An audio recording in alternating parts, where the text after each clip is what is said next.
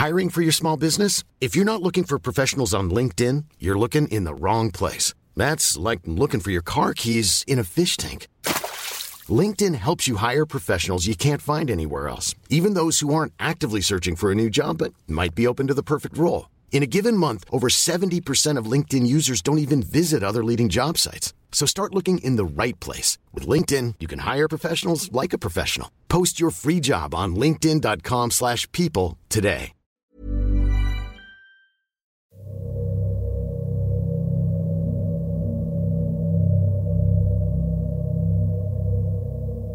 Brigada Eskwela Magandang araw po, Sir Jupiter, at sa mga tagapakinig ng Sityo Bangungot. Ang lugar po namin ay sakop ng Calabarzon. Ito pong experience namin ay nangyari noong nagbrigada eskwela kami taong 2009. Mag-grade 2 pa lang ang panganay ko noon.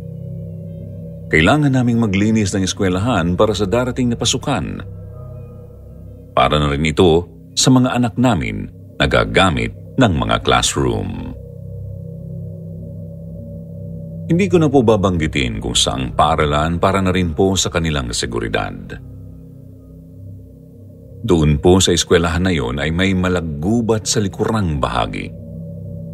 May mga naglalakihang puno po doon ng mahogani at mangga. Walang nagpupunta sa lugar na yon kasi bali-balita na laging nababati ng mambabati na nilalang na hindi nakikita ang mga bata. Palagi na lang daw nagkakasakit ang mga batang nagagawi roon, kaya todo sa paliwanag at paalala ang mga guro sa mga magulang. Kabilin-bilinan nila na pagsabihan ang mga anak namin na huwag papuntahin doon ang mga bata. Ayon sa kwento ng naka-experience na may naninirahan daw doon na kakaibang nilalang. Malaki raw ito, maskulado, pero ang mukha raw ay nasa dibdib. Tinawag nila itong Elephant Man dahil nahahawig raw po ang mukha nito sa elepante. Mahilig raw po sa mga bata ang nilalang na ito dahil mga bata ang pinagpapakitaan. Hindi pa namin yun nakikita. Pero dahil ayaw kong maranasan ng anak ko ito, panay ang bilin ko sa kanya na huwag maglalaro sa likurang bahagi ng kanilang eskwelahan.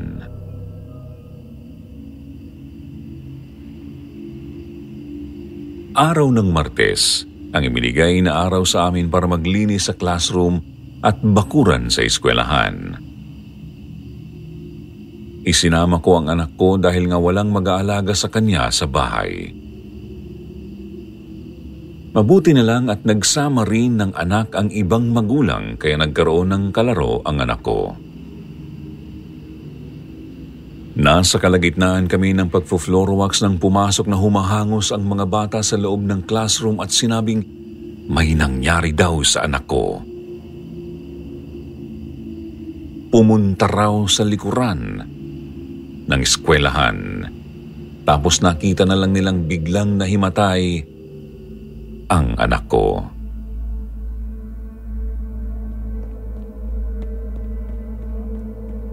Nagmamadali kong pinuntahan ang anak ko. Sinamahan pa nila ako doon sa likod ng paaralan para ituro kung saan mismo nagpunta si Mia. Sobrang kaba ko nun. Kasi alam kong delikado doon kaya nagtataka ako kung bakit pumunta doon ang anak ko. Alam ko namang marunong siyang bilinan pero nagpunta pa rin. Medyo nainis ako sa kanya. Pagdating namin sa lugar nakita kong nakahandusay si Mia sa tabi ng malaking puno ng mangga. Binuhat ko agad siya at ginising pero hindi siya magising. Nalilito na ako dahil sa sobrang kaba. Hindi ko alam ang gagawin. Nablangko pa ang utak ko nang makaramdam ako ng kakaiba sa lugar. May malamig na hangin na sumama sa normal na hangin. Nagtaasan ang balahibo ko. Pakiramdam ko may ibang nilalang sa paligid na nakatingin sa amin. Hinagilap ko ng tingin pero wala naman akong nakita. Pero may narinig akong tumatawa. Malaki ang boses niya. Parang malaking lalaki pero hindi nakakatakot ang boses niya. Parang ang gaan sa pakiramdam. Parang gusto mo lang makipagkwentuhan na parang makakalimutan mo ang mga problema. Nawala ako sa ganoong pag-iisip nang yugyugin ako sa balikat ng isa sa mga magulang na kasama ko. Doon ako napabalik sa realidad. Sinabihan nila ako na dalahin na agad sa ospital ang anak ko at agad ko namang ginawa yun.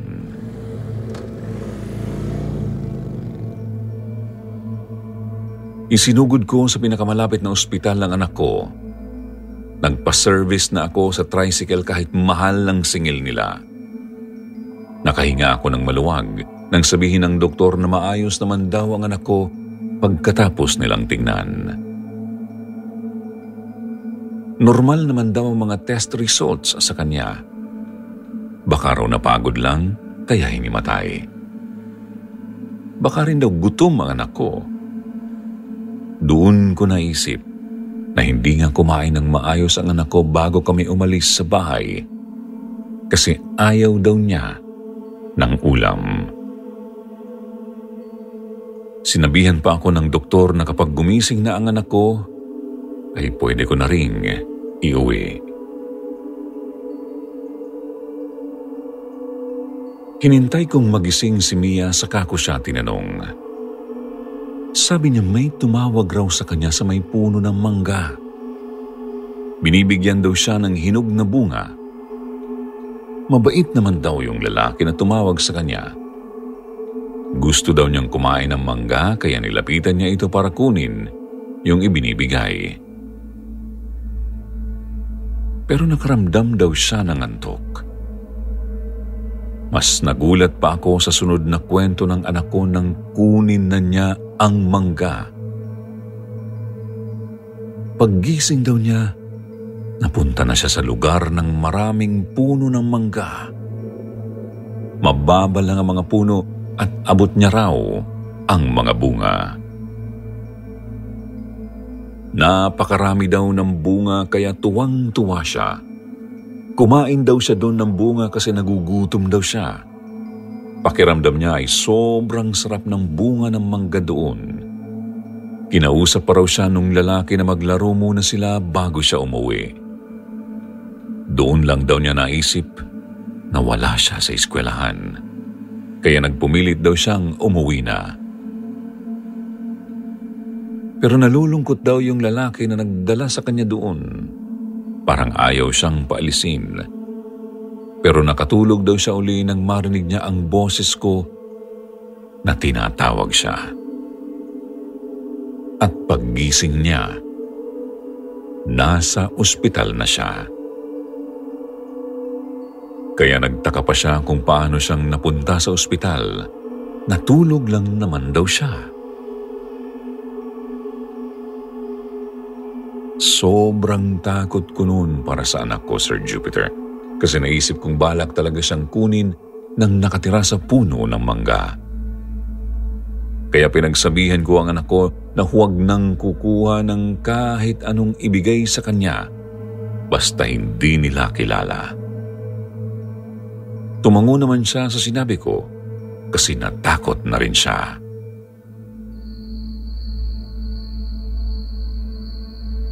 Kinagabihan nang nasa bahay na kami, nilagnat na si Mia. Sobrang taas ng lagnat na pati katawan niya ang nanginginig. Panay ang punas ko sa kanya ng bimpo na binasa ko sa maligamgam na tubig. Gusto ko siyang ibalik sa ospital, kaya lang wala nang bumibiyahe sa amin kapag gabi na. Kaya inalagaan ko na lang siya at binantayan. Pinakain ko siya at pinainom ng gamot. Nagtataka pa ako noon kung bakit kung kailang nasa bahay na kami, saka pa siya nilagnat ng ganon. Kaya lalo akong natakot noon. Mag-aalas tres na ng madaling araw, saka lang bumaba ng kaunti ang lagnat niya. Kaya nakaidlip na rin ako. Nanaginip ako na nasa gubat daw ako Nakatayo lang ako at tinatanaw ko si Mia na naglalakad papunta sa puno ng mangga. Maya-maya ay tinatawag niya ako at humingi pa siya ng tulong. Pero kapag naglalakad na ako papalapit sa kanya ay mas lumalayo siya sa akin. Hindi naman siya naglalakad pero lumalayo siya. Parang may naglalayo sa aming dalawa. Kahit anong takbo ko papunta sa kanya ay mas lalo siyang lumalayo. Hanggang sa napagod na lang ako pero narinig ko pa rin ang iyak at pagmamakaawa ni Mia na iligtas ko siya. Nagising ako na umiiyak kasi akala ko totoo. Mabuti na lang at panaginip. Nakita ko ang anak ko na natutulog sa higaan niya. Tiningnan ko siya uli kung nilalagnat pa. Bumaba na talaga ang lagnat niya kaya nawala na ang aking pangamba.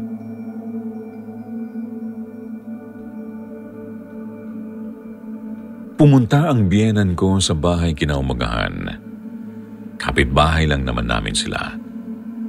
Tuwing umaga talaga siyang nagpupunta sa bahay para dalhan ng almusal ang anak ko.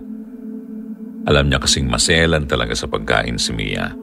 Pihikan siya, namimili ng kakainin, pero kapag ang lola niya ang nagbigay, kinakain niya. Nang malaman niyang kagagaling sa lagnat ni Mia, mas nag-alala siya kaysa sa akin. Sinamahan na niya ako sa pagbabantay kay Mia. Kaagad niyang pinuntahan sa kwarto ang anak ko para pakainin, pero pagpasok pa lang niya sa kwarto, natigilan na siya. Tinawag niya ako at pumunta kami sa kusina. Doon niya ako kinausap. Tinanong niya ako kung sino raw yung lalaking malapad ang muka na parang elepante ang itsura na nasa kwarto ng anak ko. Bakit daw may bisita kaming ganun? Saan daw yun galing? Kinilabutan ako sa sinabi ng binan ko. Sinabi ko sa kanya na wala kaming kasama ni Mia sa bahay kami lang talaga ng anak ko ang nasa bahay kasi lingguhan kung umuwi ang asawa ko galing sa trabaho. Dahil sa pagtataka, binalikan namin ang kwarto para tingnan ang sinasabi niya kasi pinipili talaga niyang may nakita siyang kakaibang tao sa kwarto. Pagkapasok namin sa silid, sinabi ng biyanan ko, wala na raw yung lalaki. Baka raw umalis na. Pero nagtataka naman ako kung aalis yun, sana ay narinig ko ang yabag niya kasi kahoy naman ang sahig ng bahay namin. Bigla kong naalala ang usap-usapan na nilalang sa eskwelahan. Ganong-ganon ang itsura noon base sa paglalarawan ng mga nakakita na. Dahil mahimbing naman na natutulog ang anak ko, doon kami nag-usap ng biyanan ko sa sala. Pinakwento niya sa akin kung anong nangyari kay Mia, bakit daw nilagnat ang bata. Paborito niyang apo ang anak ko at kapag may sakit talaga si Mia, ay sumusugod talaga siya sa amin at siya ang nagbabantay kay Mia. Kinwento ko sa biyanan ko ang nangyari sa aking anak. Nang malaman niyang nagpunta si Mia sa likuran ng eskwelahan nila, dali-dali niya akong sinabihan na dalhin ang anak ko sa albularyo. Baka raw nabati ang anak ko. Alam din ng biyanan ko ang kwento sa malagubat na lugar sa eskwelahang yun. Ako lang talaga ang hindi nakakaalam dahil hindi naman ako purong taga roon sa kanila. Kahit naririnig ko na ang kwento ng Elephant Man, hindi ko masyadong binigyan ng pansin. Tiwala akong hindi mararanasan ng anak ko ang naranasan ng ibang bata kasi marunong pagsabihan si Mia. Matured siyang mag-isip.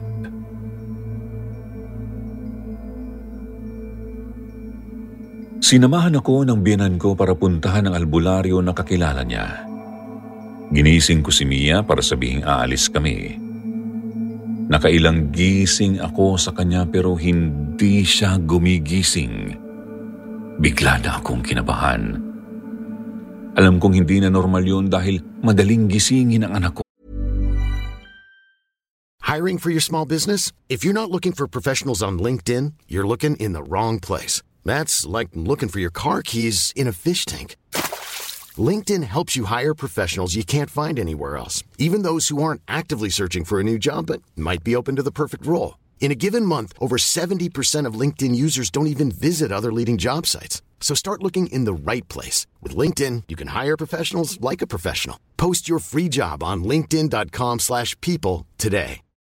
Millions of people have lost weight with personalized plans from Noom. Like Evan, who can't stand salads and still lost 50 pounds.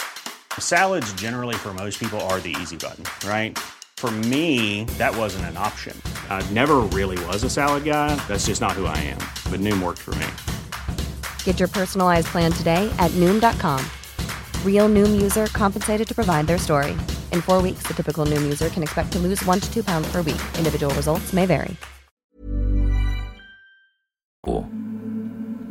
Gusto ko nang magwala pero pinipigilan ako ng aking biyanan.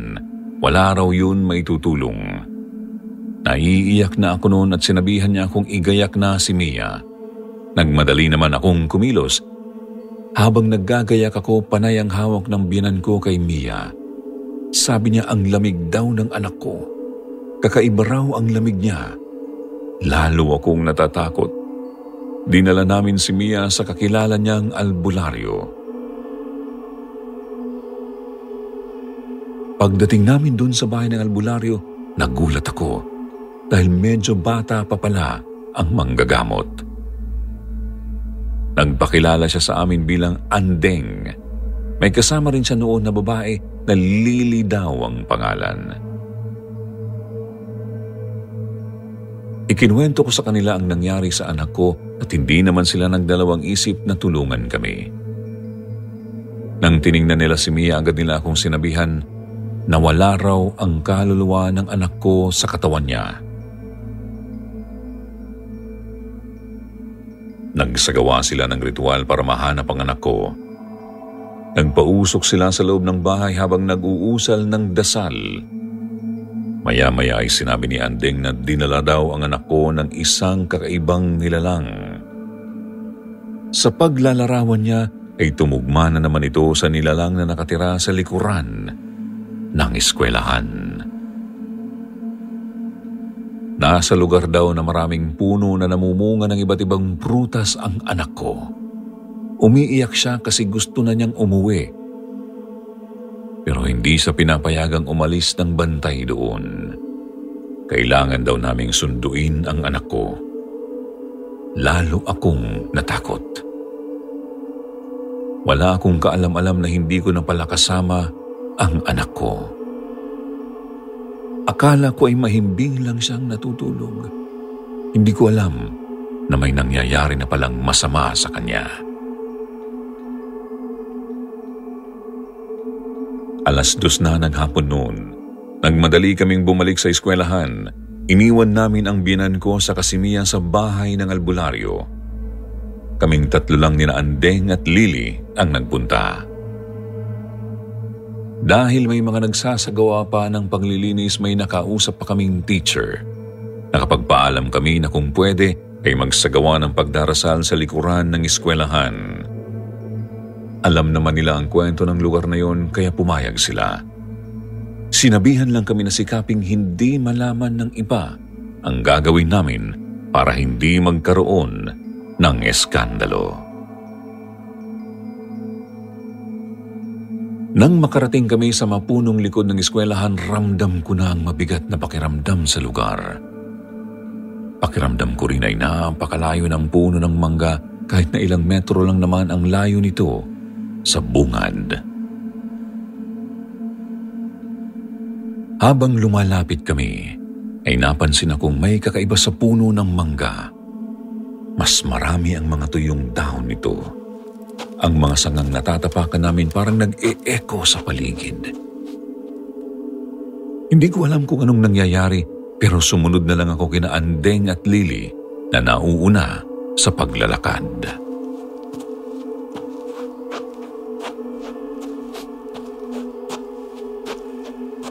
Medyo matagal na kaming naglalakad pero pansin namin na ang tagal naming makarating sa puno ng mangga. Narinig ko ang sinabi ni Anding na nilalayo ng nilalang ang puno ng mangga. Talagang gusto nitong kunin ang anak ko. Nagsimula na naman akong umiyak at nagmakaawa na sa nilalang na kumuha sa anak ko na sana ay ibalik na niya ito Pinakalma naman ako ni Lily at sinabing gagawin nilang lahat para mailigtas si Mia. Maya-maya ay inilabas niya ang suot na kwintas. May palawit itong susi. Narinig kong sinabi ni Andeng na gagamitin nila yon kasi yun lang daw ang paraan para mahuli ang nilalang. Nakikita ko ang pangamba sa mukha ni Andeng. Panay ang tingin niya kay Lily. Naririnig ko pa siyang tinatanong si Lily kung kaya na ba niyang gawin. Tumango si Lily. Pagkatapos ay tahimik uli kami na naglakad. Wala akong maintindihan sa pinag-uusapan nila pero nagtiwala na lang ako sa magagawa nila.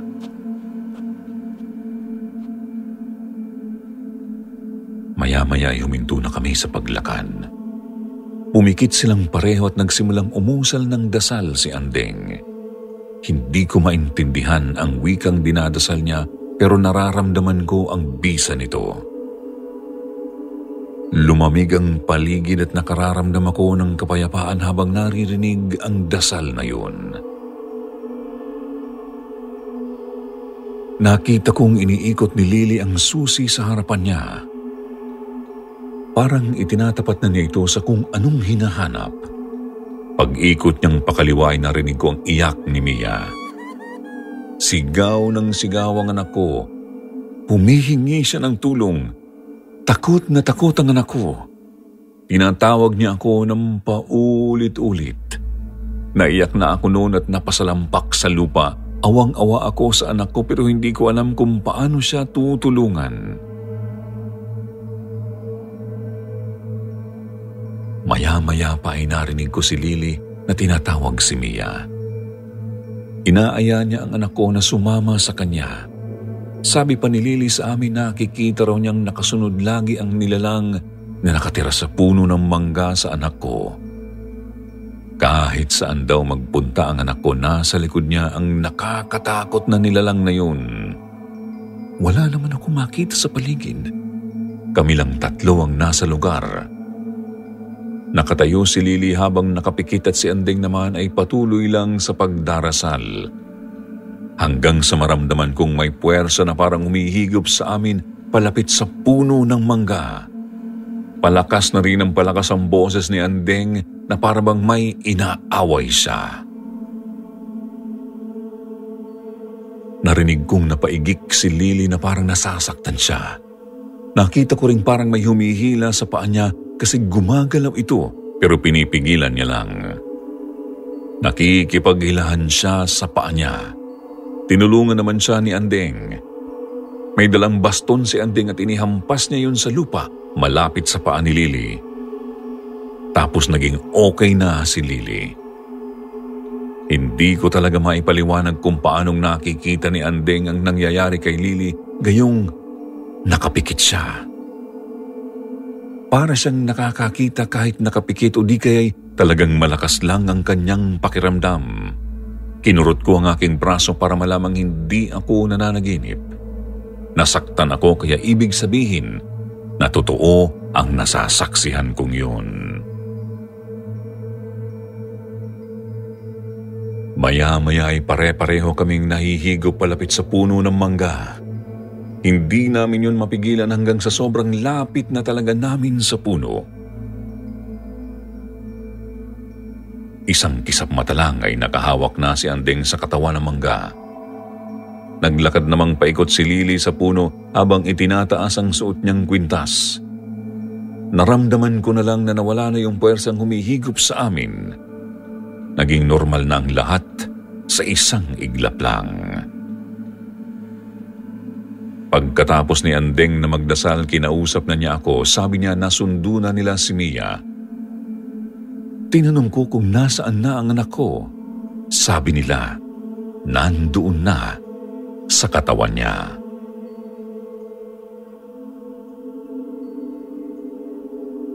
Bumalik agad kami sa bahay ng albularyo.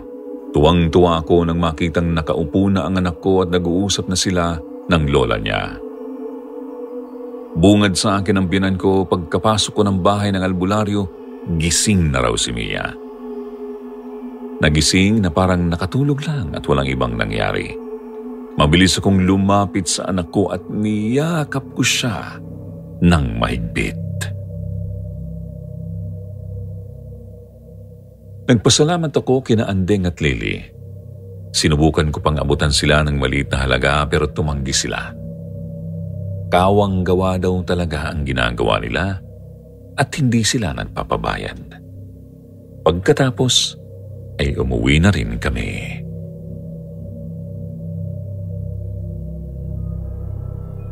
Nag-uusap kami ng biyanan ko. Sabi ko kasi magdadala ako ng kahit anong pwedeng dalhin kahit prutas doon sa dalawang babae na tumulong sa amin. Pero sabi ni nanay huwag na raw akong mag-abala dahil tiyak na aalis din sila. Talagang umaalis daw ang mga ito pagkatapos nilang tumulong. Parang nagbabakasyon sa ibang lugar tapos bumabalik lang ulit. Laging ganoon daw ang ginagawa ng dalawa. Nakakapagtaka lang. Papaisip ako sa ginagawa nila. Kumbaga sa minumulto, nagpapagpag muna bago umuwi ng bahay. Matapos lahat ng nangyari sa anak ko, doon lang talaga ako naniwala patungkol nga sa Elephant Man na nilalang na nakatira sa puno ng mangga sa eskwelahan ni Namia. Sabi nila mahilig daw talaga ito sa mga bata. Kapag may nagustuhan itong bata, inaalok niya ng mangga. Kapag tinanggap ng bata, inaaya na sumama pagkatapos ay hindi na ibinabalik. Kinukuha nito ang kaluluwa ng bata at kinukulong sa punong yun. Kung hindi namin naagapan si Mia, baka wala na siya sa amin. Sabi nila ang pangontra daw sa nilalang na yun ay bawang. Takot daw ito sa amoy ng bawang kaya palagi kong pinagbabaunan si Mia ng bawang. Inilalagay ko sa bulsa ng kanyang palda. Naging maayos naman ang pag-aaral ng anak ko sa eskwelahang yun. Naipetisyon kasi ng mga magulang na alisin na ang puno ng mangga doon pero hindi naman magawa dahil lahat ng nagtangka na putuling yun ay nagkakasakit. Kaya ang ginawa ng eskwelahan, nilagyan na lang ng bakod para hindi na makapunta ang mga bata sa likod ng eskwelahan. Natapos ang anak ko sa elementary na lagi kong nilalagyan ng bawang ang bulsa ng palda niya. Walang masamang maniwala sa kasabihan kung hindi naman nakakaperwisyo ng iba. Hanggang dito na lang po ang aking kwento, Sir Jupiter. Sa tagal ng panahon ng lumipas, hindi na naalala ng anak ko ang nangyaring yun sa kanya. Tinatawanan na nga lang niya ako kapag kinikwento ko, pero alam niyang laging may bawang ang bulsa ng palda niya. Nagtataka daw siya kung bakit may bawang. Hindi ko alam na tinatapon pala niya ang bawang kapag nakakapanyang meron naman ang bulsa niya. Isa siyang pasaway na bata, pero ayos lang din kasi nakapagtapos siya ng elementary na hindi na uli binalikan ng Elephant Man. Marami pong salamat sa inyong pakikinig. God bless po sa inyong lahat lalo na sa bumubuo ng sityo Bangungot.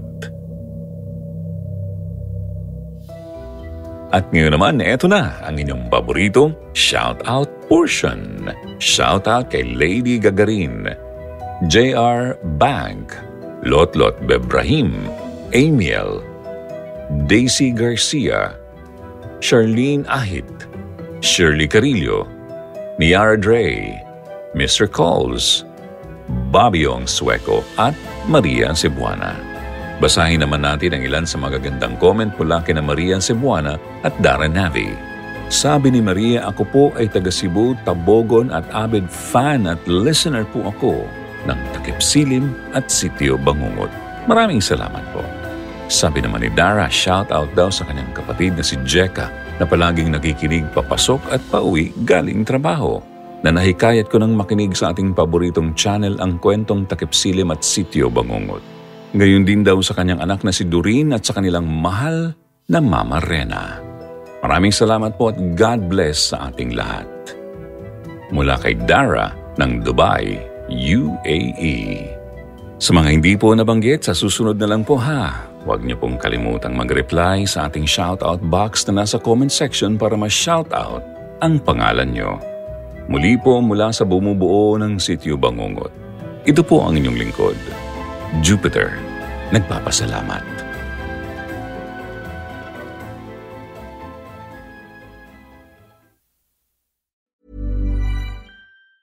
Planning for your next trip?